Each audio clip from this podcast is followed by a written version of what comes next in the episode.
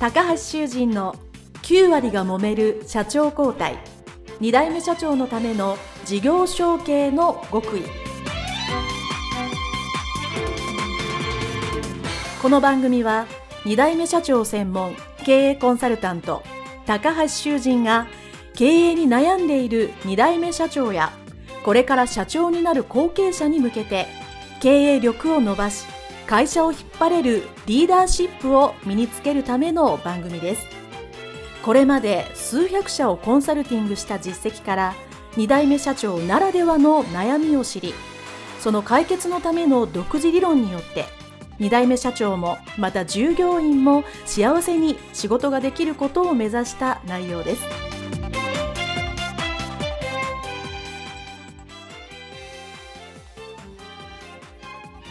皆さん、こんにちは。事業承継コンサルタントの高橋修人です。本日は有限会社豊屋製菓代表取締役中山忠夫社長のインタビュー後半でございます、えー、中山社長どうぞよろしくお願いいたします。はい、後半でよろしくお願いします。よろしくお願いします。えー、前半ではですね、えー、中山社長の後継者時代のお話を聞きまして、まあ、えー、6年ですね、外で東京で修行されて、えー、まあ、茨城の豊屋さんに戻ってきてからのさまざ、まなね お話をお聞きして多分まああの淡々とこう画面上だとすごいにこやかにお話しされてますけど、えー、言えない苦労がいっぱいあったんだろうなと思いながら 聞いておりまして今日はですね、まあ、いよいよ社長になられてからの後というお話でございます。で、前半でちらっとおっしゃって、まあ、結婚を機に代替わりしたということなんですけど、ちょっとそのあたりの話で、それってこう、お父様から、えー、結婚を機に、じゃあ、お前がやれよみたいな話になったんですかね。いや、というか、はっきり言うと、奪いに行ったっていう話で。あ、奪い、奪いに行った。なるほど。すごいですね。俺にやらせろと。はい。ね。まあ、そういう感じでしたね。ままあ、とはいえね、まあ、あの、当然親子なので、あの、奪いに行って叩き出すわけではいけないですから、まあね、話し合いでたんですけど、あ多分今、あの、聞いてるリスナーさんは、ちょっとそこが一番今興味があると思うんですけど、まあね、奪いに行ってすぐ、じゃあ入って渡してくれるわけではないと思うので、ちなみにこう、どういう働きかけっていうか、まあ、前半であった新製品とかね、技術を見てこんなんができるっていうのを見せたっていうのが多分一つだと思うんですけど、まあ、自分がやっぱ経営をしたいっていうのは、それはこうなんかお父様ですね、先代に、こうなんかちゃんと言われたんですかね。もう俺にやらせてくれみたいな。うん、もちろんもう、もうお店、まあ、ガラッともう、あの、新装オープンしたっていうのもあるし。あ、その時にオープンしたんですかそのその時にもともと飲食店と和菓子のお土産っていうのを、もう、うん、その今の和菓子屋さんっていうか、販売の方に、ぎゅっとシフトした感じに。まあ、まあ、併売的な感じで、ちょっと、要は、お客さんから見ると、はい。まあ、団子屋さんだよねっていうのは感じてはいるんだと思うんだけども、何売ってんですかみたいなとこもあったので。あ、そうなんですね。うん、はい。やっぱりこう、ね、もう本当の専門店の、やっぱお店作りっていうかな、やっぱりもう真相でオープンするっていう、お店ごと変えるっていう時期だったので、そのタイミングでもうあったので。なるほど。和菓子屋さん、団子屋さんっていう感じで、もう飲食の食べるとかもほっとなし、なくなったんですかね？もう捨てて。あ、捨てて、はい。でもそれって、まあ、まだその、一番最初にそう話があった時は、まだお父様が社長なのかな。うんはい、まあ、そういう二人でもう飲食の方はやめて、もう、そっちの団子っていうか、ぶうん、和菓子を売る方に舵を切ろうっていうのは、まあ、おはお父様と意見は合ってたっていうことですよね。うん、まあそこはもう要はそのもっとこうあの客単価を上げていこうっていうもう俺のもうすごいもう当初からの言ってはりましたね、ねブランドにしてまあそれだったのでちゃんとまあ適正な金額にすると。ね、でそこはもう自分の商品を見せ作れる商品を見せてそれをうん、ずっとやってきたので、まあ、そこはね、あの、素直に、まあ、素直にっていうか、チームも納得してくれてましたし、じゃあややってみようっていうことで、まあ、そこはもう、あの、ニューオープンするときはね、もう完全にもう任すよっていう感じでやらせてもらったっていうのは現実にあります。そこはもうスムーズに、はい。じゃあ、そのまあ、まあ、すごく、ちなみにその時、中山社長、おいくつでいらっしゃったんですか？ニューオープンして社長になるのは何歳ですか ?33 だね。33? ああ、じゃあ結構若い方ですよね。代があるとしたら、ね、うん、そうですね。はいじゃあ、いざ社長になって、まあ、そういう、もう自分が思う若者さん、じゃあ今からやろうと思って、まあ、始められたと思うんですけど、まあ、あの、まあ、いざや、こう、なんか想像されてたことと、いざやってみて、こう、なんか、ちょっと思ったことと違うなと。うん、あの、いざ経営してみて、うん、想像してみたとこと違うなっていうことはどんなことがあるか、もしまあそういうことで困ってたことってどんなことがあったんですか？うん、どうだろう。どうだろうと思ったら違ってたみたいなことですね。うん。やっぱり自分はそういう言いながらも、単、その単価を、まあ、高売りっていう感覚でも、やっぱり、その、当時、この地方ではちょっとまあ、高い店だよねっていうぐらいの値付けをしたときに、はい。やっぱり最、こう、ものすごくこう、お客さんがちょっとこう、ね、今までのお客さんもいるわけなので、うんうんうん、これは離れるんだろうなっていうのは、まあ正直思ったんですよ。まあそこは覚悟してはい。たんですけども、はい、でも実際そういうふうにやったときに、お客様は、そんな離れていかないんだなっていうのがあって、うんうん、そこは、まあ、嬉しかったのも、そこは、ちょっと、まあ、自分はもう、ね、そういう安売りを求めるお客さんっていう感覚でいたので、そこは離れるんだろうなと思ったの。はい、はい。もやっぱりそうじゃなかったっていうのは、ちょっと、は驚いた部分があったそうですよね。やまあ、今までちょっと安いの和菓子から、ちょっといい和菓子にして、付加価値の高い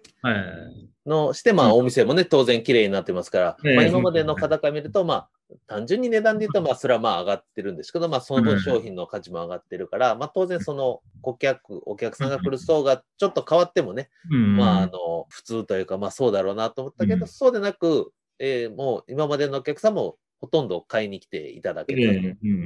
うん、すごいですね。ちょっと驚いたっていうかね。驚いちなみに今思い返すと、なんであのお客さんが離れなかったと思う思いますか？今にして思えばで全然いいです。やっぱり、やっぱり先代が、はい。やっぱりお客さんは大事にしてたんだなっていうのは、その時感じてたかな。うん。まあ、一人ね、一人一人お客さんをこう、すごくこう、大事に商売してきたんだろうなっていうのは、その時はやっぱり感じましたね。うん。で、えっと、お父様は、まあ、あの、一応社長は退かれたとはいえ、まあ、お店の中にはいらっしゃったんであ、やってました、やってました。はい。うん。まあ、普通に。手伝ってはくれてました。はい。はい。なるほど。じゃあ、その、当然ね、その、馴染みのお客様と、まあ、顔合わせた時とかを思うと、うん、今思い返すとそうだったのかなっていうことですよね。うん。うん、ですね。うん。なるほど。はい。あと、まあ、その、新装オープンして、えー、まあ、当然その商品も変えられて、まあ、お店も変えられてということなんですけど、他にあの、まあ、お店の中、まあ、会社の中でやったことって、社長になってからやったことってどんなことがありますか？はい。やっぱり、あのー、もう一店舗増やそうっていう。あ、なるほど。うん、視点を増やされたのはそこから後なんですね。うん、そうですね。やろうって。まあ、やっぱり、まあ、そういう、まあ、流れを踏んで、うん、ね、当初はその飲食っていうのを切って、うん、まあ、専門店っていう形でっていうのがあったんですけども、はい。その、まあ、2店舗目を考え出したっていうのは、もう一回その飲食店も面白いよねっていうのがあって、はい。まあ、面白いってより、もうそこがやっぱり本当の売りだったんじゃねえかなっていうああ、なるほど。よぎってはいて、2号店っていうのを考えて、はい、そっちではやっぱりその、まあ、飲食じゃないんだけど、まあ、要は甘味喫茶的な、うんうんはい、カフェとその和菓子のこの甘味喫茶的なものをスペースがあると、当時のうん、豊か屋のそういう座席、あのテーブルがあって、そこでもう食べられるよみたいな雰囲気をもう一回こう再現したいなっていうのが芽生えて、そのそういう2号店の店作りっていうのを考え出したっていうところが、それは現実にできたんですけども、はい、はい。考えてましたね。すごいですよね。あの、まあ、もともとね、その飲食店を辞めて、ブランドのしっかりした専門店でっていうのを知ったんだけど、で、うん。まあ、もう一店舗増やすときに、やっぱりその、なんて言うんですかね、まあ、元からある形に、を、まあ、当然今風にされてると思うんですけど、うん。はい。今風にしてもう一回やろうと、えーすごいな。えーえそそれやっぱりなんか、なんかいろんな人から、なんか昔はこうだったね、みたいなことって、なんとなく、まあ多分誰かにやれって言われたわけでは全然ないと思うんですけど、こう、なんでこうやろうと、まあ今にして思えばでこれもいいんですけど、うん。それをやろうっていう。その古いお客さんっているじゃないですか。はい、はい。やっぱりそういう人とこう、あの食事したり酒飲んだりすると、やっぱりその昔の豊か屋のうんうんあの雰囲気は、あの雰囲気が良かったんだよっていうのがね、ああ、聞きますね。まあ、よく聞くんだよね。ええはい。そういうのをこう、やっぱり先輩とこう付き合い出すと、やっぱそういうのをよく、ああ、やっぱりこういうファンがあってのうちだったんだなっていうのを考え出したときに、っていう感じだな。もう復活してもいい面白いよねっていうう。ん自分の中で湧いてきたんだよね。そういうのね、やっぱり、多分、そうね、二代目さん、三代目さんだったら、なんか昔話ってこう、自分の父親とか母親じゃなくて、こう、お客さんとか、全然違う先輩の社長から聞くと、なんかすごごく、なんしみるっていうか、あ そうなんだ。だってこう腹落ちしますよね。それはすごいわかりますね。あのもうこのプログラムはこう2代目さん、3代目さんを応援するプログラムをメインにしてるんですけど、僕もなんかね、それはあのすごくまあ自分が会社引き継いで2代目、3代目でよかったなと思うことの一つですよね。全然違う人から昔の会社とか君の親父はこうだったとか、まああの、まあ、たまに怒られることもあるんですけど、大体あのいいこと言われるので、まあ、それはなんか引き継いでよかったなと思うことの一つです。うん、そこは大いに自分もありますよ。とはいえ、あの、その2号、せっかくなんで、あのまあ、これ聞いてる方で縦っぽ展開する方もいらっしゃると思うんですけど、こう2号店を作るってやっぱこう、今まで1店舗だとこうね、自分の全部目の届く範囲で全部決められますけど、2号店とするとこう、やっぱり増やすのって大変じゃなかったですか？いや、大変ですね。やっぱり思ったより大変でしたね。やっぱりね。はい。うんももちろんその建てるのにもお金が必要だし、建てた後のそのお店の中の管理って物理的に半時間ね、体が半分半分になるので、僕もうち服屋さんやっててさ最大4つ店舗やりましたけどめちゃくちゃ大変だった。管理できなくなっちゃうんですあ、よね。ちなみにまあ2店舗されたということなんですけど、まあそういうこう、とはいえ、まあ今もされてるので、うんなんかこう、複数店舗を管理するなんか、中山社長流のコツってあるんですか？コツ？コツ。うん。なんか1店舗から2店舗にすると絶対同じやり方では多分無理だと思うんですよね。そうだよね。そうまあ、じじご自身の動き方ですよね。そうだよね。まあ今言ったように、その視点の方の売りたいものっていうか、自分のそういうお売りたいものの思いがお客さんに伝わるように、うん。こう、やっぱり本店とはやっぱりちょっとこう、まあ差別化っていうよりは、そのちょっとこう変えながら、はい。初めてにその視点の方ではやっぱりこういう、やっぱりこうゆっくり、こう、店内でもうん食べていける雰囲気を出してい,、いますよっていうのをこう、出していくっていうところなのかな？コツ、うんコツね。難しい。まあ、コツというか、まあ、ね、物理的にその、行ったり来たりされると思うので、はいやっぱり、まあ、本店、まあ、本店もそう、まあ、こう我々の勝負って、こう、なかなかこう、もう、お客さんがこう、商品を買いに来て、手渡してやって、ありがとうございました。こう、お客さんと接するのが短いので、うん。もう昔みたいに、そのね、うんテーブルで食べてもらって、ちょっと、うん話でもうんしながらみたいな、うん。あ雰囲気を出すお店っていいよねっていう、そうんの感じを出したに店舗なので、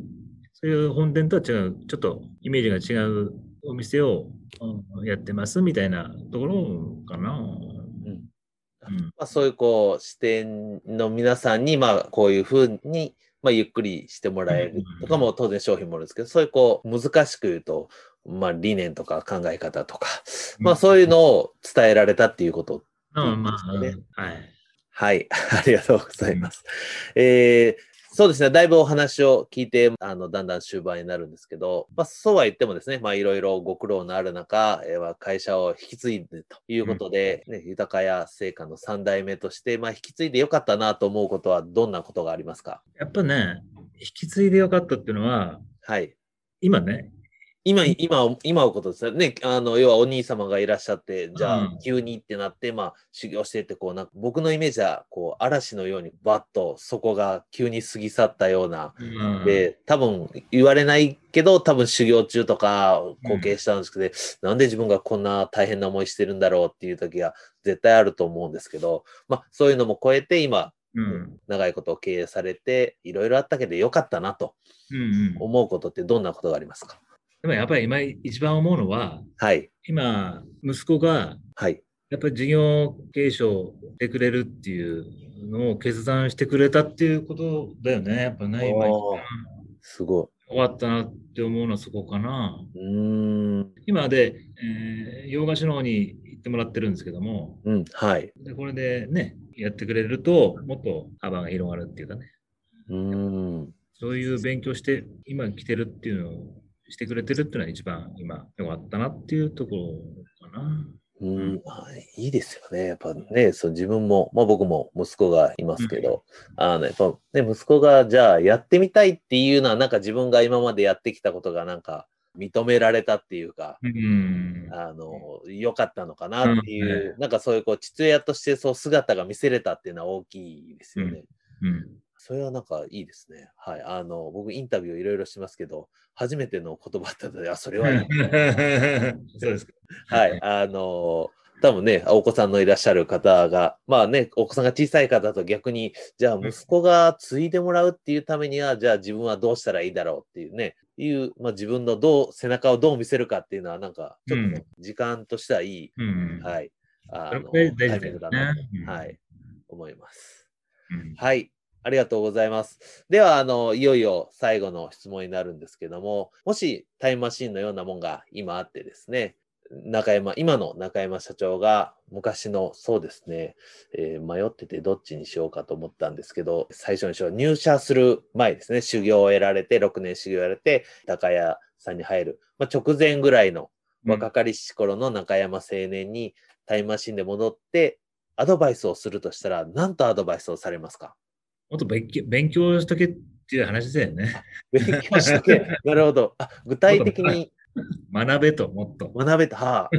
え具体的に何について？経営を学べと。あ経営をね？なるほど。言いたいね。うん、そうですよね。まあね、確かになかなか経営を学ぶ機会ってないので、経営をね、学んでおくのは、特に早いうちに学ぶのはいいですよ、ね、ああ、もちろん。あれはもう、いいですか？自分のその、その時代、もう背景ってやっぱり、ね、もうバブル入るから、入る前からなるまでの期間だったので、やっぱその、勉強なんかしなくて、まあ、経営の勉強なんかしなくても、酒飲んでりゃいいんだよぐらいの、で、つながり作っていくぐらいの世界だったんで、はいはい、あれはね、もったいなかったね。今。だもう、今勉強ね、こうやって高橋さん。とかも一緒にね、今勉強してる段階、もっと思いますよ。やっぱりその時代ね、きちっと勉強しとけと。まあ、そうです。まあ、あの、まあね、若い頃別に酒飲むこと、まあ、それはそれで何かの役には立ってるとは思うん。ですけど、まあでも、まあ、それはしてもいいけど、経営の勉強はしとけっていうのは、ね、あの、私もあの、ジョージさんも同じ経営塾で学んだから、ま、わかりますけど、やっぱり僕ももうちょっと早く学んどけばよかったなと、それはすごく思います。はい。ありがとうございます。えー、ではですね、前編後編通じていろいろお話しいただきましてありがとうございました。えー、有限会社豊屋製菓代表取締役中山忠夫社長のインタビューですね、えー、これにて終了したいと思います。えー、中山社長どうもありがとうございました。ありがとうございました。